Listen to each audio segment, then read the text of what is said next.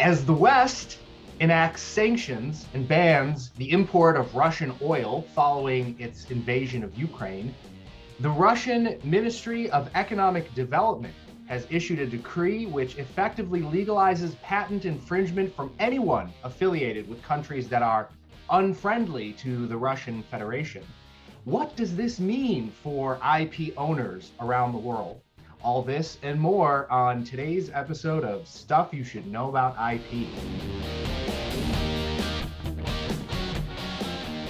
Dear comrades, Stuff You Should Know About IP is invading the internet with the most imperious of intentions. That is, producing the most engaging content related to intellectual property on the World Wide Web. So if you're thoroughly amused by our musings on IP, hit that subscribe button wherever you're listening and to leave us a comment and share with a comrade. Today's episode of Stuff You Should Know About IP is brought to you by the Patent Lawyer Magazine.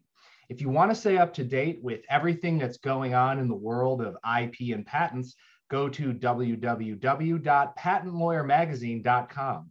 Each issue is free to read for up to eight weeks. That's www.patentlawyermagazine.com for global news in the world of patents. Okay, so Tom. Ray.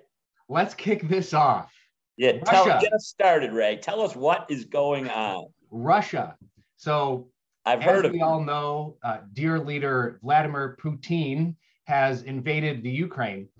And, um, you know, among all of the really terrible things happening as a result, he's also essentially legalized patent infringement. And I know there's been a little bit of uh, uh, debate about exactly what this decree has said. I've read a few like posts in forums and articles and comments and social media and stuff, but essentially it appears that that's what this decree has done. So, of course, you know, um, war leads to death and destruction, and don't want to downplay the human cost of, of, of what's going on whatsoever, but that's not the nature of this podcast. So, because um, we should probably stay in our lane, we're going to talk about yes, this little little slice of the story um, and this decree. So, um, first of all, just to set the stage here, Russia's status as a risk for IP theft is not new. In fact, um, last year, Russia was listed in a report by the USTR, which is the executive branch of the US government responsible for setting uh, American trade policy. They listed Russia as one of nine countries on a priority watch list for potential IP theft. And the other countries on the list were Argentina, Chile, uh, China, India, Indonesia, Saudi Arabia, Venezuela, and interestingly, the Ukraine. So now there's there's um, there's this nice quote in that report that I I really like because I think it points to what I believe and I know you believe, and the listeners of this podcast probably believe are the human costs of IP theft. So uh, I have this quote. Um, the report said that Intellectual property rights incentivize our creators and innovators to invent new products and technologies.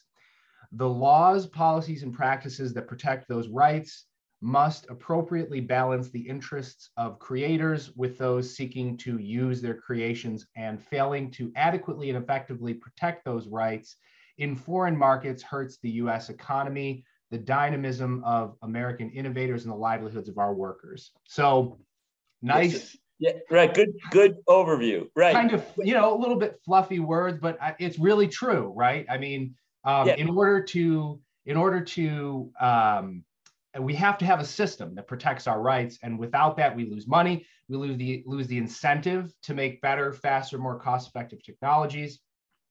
And you know, unfortunately, one of the things about war is it tends to cause a breakdown in systems um, and in the overall orderliness of the world. And as some of our, our millions of listeners might already know, uh, that uh, this isn't necessarily um, uh, unprecedented in times of war. Um, and even, even, even in times of, of where there's not like a hot war. Um, and I know we've talked about this a lot in the past, Tom, where, you know, people, uh, people tend to um, forget that intellectual property theft is uh, not not uh, not everyone is innocent of intellectual property theft, and I know well, you know some good stories about yeah, this. well, well, you know the thing that's scary about this is back in the '90s, I used to get engaged by the Chinese government now and again to go there with a bunch of IP experts and help them build more robust and um, enforceable IP systems because they wanted to be known as an IP protector so that people would feel comfortable investing there. So, mm-hmm.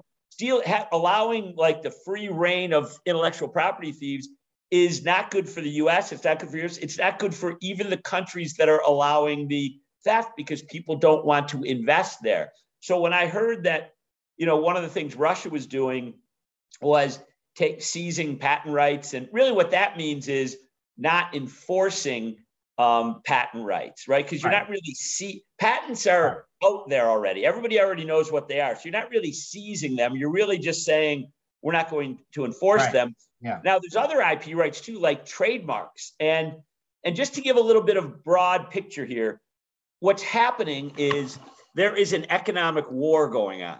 There's a physical war going on in the Ukraine.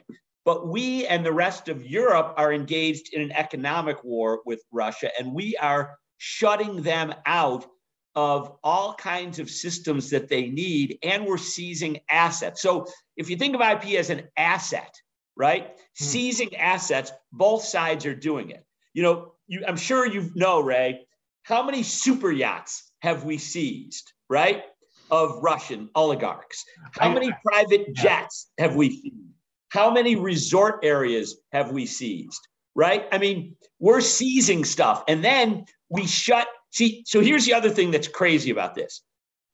As we become more globalized, you think that sanctions get harder, right? Because everybody trades with everybody, but they've actually become easier if you happen to be the US, because us in Europe essentially control this SWIFT system right? Which is really the way that people do international transactions connected to banks. Yeah. So we shut them out of the SWIFT system. So now we're taking their yachts, taking their boats or their private planes, seizing all the assets of their rich people, their oligarchs who really control the government, right? Yeah. Dictatorships are, I mean, believe me, there's political science people that would freak out if they heard me say this, but I'm going to really simplify it dictatorships are not controlled by one person.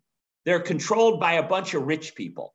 They're called oligarchs. In fact, there's a term called an oligarchy, which is essentially a government run by a whole bunch of rich people. And that's probably what's going on in Russia. So by seizing all their assets, we're making them suffer from being in this war. And maybe they go back to the government. So the oligarchs have power, but the government has the military right? So they're trying to maybe that gets them and Russia to stop fighting. So Russia's doing the same thing, but what do they have to seize? Essentially, two things, okay? They have businesses that are doing business from all around the world in Russia, like McDonald's, Microsoft, Apple, IKEA, Toyota, Shell. All of these companies have enterprises in Russia. And what Putin's saying is he's going to seize those. So now imagine you're a franchisee for McDonald's, right? Yeah. And you're paying your fees back to the parent company in the US. And all of a sudden, these companies pull out, they close down operation, operations. So your store is closed, right? Yeah. But what Putin's saying is open back up because you're in business again. McDonald's is open for business in Russia because we're not enforcing trademark infringement, which means you can have a McDonald's in Russia and use their trademark with no penalties. Right. So all these businesses that are pulling out. He's saying we're going to turn them back on. And then Putin said an interesting thing, which is it's going to be really hard for you to get back in. The reason I think that's interesting is he's kind of saying when this is over, we're going to be doing business again. So we'll let you back in, but it's going to be really hard, you know? And this is comparable. Ray, do you remember a podcast we did a few weeks ago about Wendy's? Yeah. Yeah. Right? Yeah. What happened there? Remind us what happened with Wendy's so, in the Lux region. So there's a um, a gentleman whose name I believe was also Raymond. Uh, he uh, he has a a fish and chips uh, re- restaurant. I think it's just one location in um, in the Netherlands uh, called Wendy's. Right. And he, I think, had a either either a registered trademark or because it had been in use uh, for so long, it or both or both. Yeah. Um, was able to prevent Wendy's, the the American burger chain, from using that trademark in the Netherlands. Which is effectively kept Wendy's out with respect to using their trademark. But here's the rest of the story Wendy's did have a trademark in the Benelux region. Right. They left, they pulled out in like the Yes, 19. yes. By the way, they also were in Russia and they were in the UK. They pulled out because of business reasons. yeah. And when you pull out within a certain period of time, other people can trade take your trademark. You've effectively abandoned it. right. So now imagine what. So so I did a little quick, like very quick research on Russian law. Very like 30 seconds on Google. Essentially, if somebody opposes a trademark in Russia, it can be canceled based upon the failure of the trademark owner to use the mark in Russia for three years. So if if you're in Okay. Russia, you're doing business, you're Wendy's, which Wendy's did, by the way. yeah. Wendy's was doing business in Russia. Then they pulled out, and you lose your trademark right. So Putin might have this mentality: you're pulling out. Okay, we were allowing, we were protecting your trademarks in Russia, McDonald's, um, Burger King, Starbucks, whoever.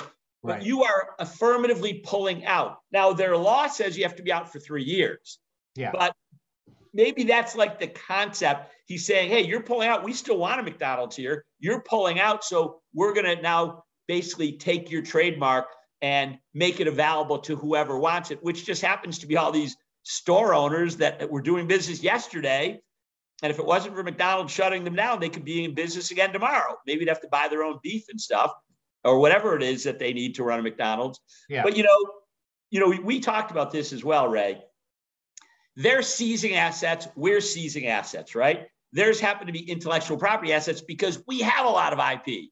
There aren't can you how many Russian named trademarks can you name in the US? And by the way, we didn't prep this, so I didn't give you any advance warning. the only one I could think of would be Lukoil. I think is Russian. Yeah, and is Smirnoff Russian? The I think provider? Smirnoff's made in the U.S. No, but is the but is it? Oh yeah, I, so I mean, it's a. Russian. It's a, it's a Russian sounding trademark, but Right, I'm but pretty the sure it's point Amer- is- an American company. We're out there in the marketplace every day, and we can't even think of No, any right. in right. trademarks to seize. But let's go back in time to 1917, right? I think it was April of 1917 when the U.S. joined the World War One, which I think was called the World War at the time.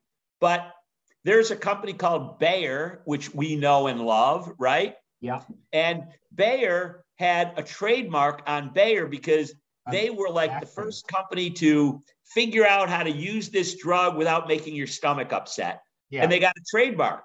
And it was in the US as well. Mhm. And then in two or 1917, the US seized that trademark. Yeah. Okay. Sounds familiar, doesn't it? Familiar. Yeah. So the US seized the trademark, and then we took that asset and we sold it. So we had a forfeiture to seize the asset and Bayer's other assets because they were a German company. We sold it to a company called Sterling Products, okay? Ultimately called Mhm. Sterling Winthrop. So we sold it for $5.3 million. And at the time, that was a lot of money, right? Yeah. So we sold it. We took their asset, their trademark, and we sold it and we collected $5.3 million. Right. The rest of that story is over time, Bayer bought up a bunch of other companies. And ultimately in 1994, they bought Sterling Winthrop's over the counter business and they got their trademark back in 1994. right. I mean, think about that. yeah. So, I mean, this is this Like is what happened. Years, right? yeah, what's that? 50 years later. Yeah, oh, well, 50 actually, yeah. that's 70 you're- years later, right? Because it was 1917, I think we see. Oh, 1917. Oh, Yeah, so okay. First World 17, War. right? First World War, right, okay. right. So here's so the thing that is, I mean, ultimately this this war, hopefully it's going to end soon. You know, I mean, hopefully something good is going to ultimately happen that this thing ends and the world comes back to normal again, right? Yeah. And when the world comes back to normal, will the McDonald's and all those companies maybe eventually will be back in Russia? And as Putin said, it's going to be hard to get back. But I get the feeling that they're kind of seizing these assets, sort of, these trademarks. They're yeah. letting people use the assets, but are they ultimately going to hold on to them permanently? You know, you basically, if, if Putin decides, if their government decides that they're out of the world system, they're not going to be part of the system anymore. Well, then they're not going to enforce trademarks, but it's going to be a totally different world then. But if the world renormalizes again, ultimately these trademarks and patents eventually will be enforced again, you'd think, right? Right. Well, I mean, it, it might be kind of hard depending on how long these companies stay out because after a few years. After um, three years, apparently, it's legal yes, to right. take the trademark away. And, and then if it lasts, uh, well, maybe if the even if the war doesn't last that long, but if it takes, say, three years, the war, and then McDonald's isn't in Russia for 10 more for whatever reason, and then yeah. they decide to come back, you're going to have like a half a generation of Russian consumers who are used to having like, I don't know, goulash at McDonald's. McDonald's. That's right. not McDonald's anymore. Yeah, and then the but question that was McDonald's under. What if you it, know, but what if it is still McDonald's? And here's what I mean. What if these operators just open back up tomorrow as McDonald's? And they already know how to make the stuff, right? Mm-hmm. I mean, right. Yeah. They're they don't change, They don't change anything. Yeah. So that will be awkward because right. now it's not like there's no McDonald's. There's been McDonald's the whole time. So even though the owners pulled out, I guess the question is, does the trademark, do they do they lose? Yeah, I mean, do they lose rights to the trademark? I mean, arguably they're saying, look, we're not collecting fees, but we still own it. It's going to be a complicated IP situation. Yeah. Yeah. Oh, well, yeah. And by the way, another thing that I found that's interesting about these asset forfeitures is we don't actually get the assets to keep, right? We're seizing them, these yachts and planes and, and bank accounts in other countries, but we don't get the money. We have to actually go through a civil forfeiture proceeding. And the prosecution must demonstrate that these that the asset was involved in a crime. Okay. So these planes and, and uh, yachts and all this stuff, we freeze them so they can't use them. So they have no access, and bank accounts in particular, they don't have any access to their cash. But at the end of it all, there's going to have to be a court proceeding. And that's probably the big difference between us and them is that we are freezing assets. We're not we're not keeping the assets. They are arguably saying that they're taking them and they're going to start using them. In fact, one of the problems we have with the seizing of assets is we have to maintain them. Like I was reading one article about how expensive it is. We're seizing like like resort areas and and these big jet these are like 250 million dollar yachts. I think one in in like the off of Italy or something is like 550 million dollar yachts. These cost a lot of money to maintain. Yeah. So I don't think they're doing the same thing in Russia. I mean, we're talking about assets. We're talking about, oh, they have planes. They have, oh, they seized $2 billion worth of foreign leasing companies' planes, Boeing and Airbus. Did you know that? No, I didn't know that. Yeah. So apparently, years ago, apparently Russia made their own planes, but it just wasn't effect or cost effective anymore. So all their airlines have been buying from Boeing and Airbus, like everybody else in the world, right? Yeah. So there's these companies that buy the planes from Boeing and Airbus, then lease them to the airlines in Russia. And apparently they have 500 planes, these jets, these are jets, right? These are not yeah. like little pop planes. These are commercial jets that we, we would go on, right? Yeah, commercial. So they, the, so they have 500 planes that are leased to Ru- Russian airlines, 480 of which are in Russia. Uh-huh. They can't seize them. They can't get them back. And Russia's not apparently by the end of the month they're gonna have they're gonna be like defaulting on all these planes. But it's like the old Iron Curtain, right? This is like the Soviet Iron Curtain. If it's in Russia, you can't seize them. In yeah. fact, seizing these pl- these things has become such a thing that by the Biden administration has created this thing they call the, or no, I think it's a Republican bill. It's a vigilante bill. and it's enabling private citizens to go out and seize Russian assets wherever they are. And like you, you're protected from like penalties, but if you get caught, you could be imprisoned, right? Yeah. So it's like these are seriously brave, super superhero type people that yeah, are going yeah. out and seizing planes. Like Dog the Bounty Hunter, but you know, yeah, steroids. except except instead of getting a guy in huff, handcuffs, they're flying a jet out, right? Right. Yeah. Or they're they're driving a two hundred and fifty million dollar yacht out. You know. But yeah. yeah. so this is a really this is a, a this is a war. I mean, it's not a shooting war for us. We're not dying there, but we are in an economic war, and apparently the the the pace at which we brought this economic war to bear is unprecedented. Like we did this in Iran, but Iran isn't, I think Russia's the 11th largest economy in the world. Mm-hmm. And they're a superpower with nukes, right? Yeah. It's a very different situation. So, yeah. but trademarks are, are going to be a really interesting thing when this, if pray, we pray this thing ends, right? And if it ends, hope, you know, maybe we're back in business with Russians again, and maybe McDonald's is back in Russia. I mean, we got to believe that the world's going to come back to normal, right? Right. And if it does, it's going to be a very awkward situation with these trademarks, depending upon how long it goes. Right. Well, I hope that you, our dear listeners, have enjoyed listening to us uh, muse about this, the IP implications of the Russian invasion of Ukraine. It certainly is interesting uh, from a a legal perspective, and we'll just have to see what happens. Let's hope for this reason and many more that this comes to a swift conclusion. So if you enjoyed this, please leave your comments below. Um, hit the share button, like wherever you are, and don't forget to subscribe. And we'll see you next time.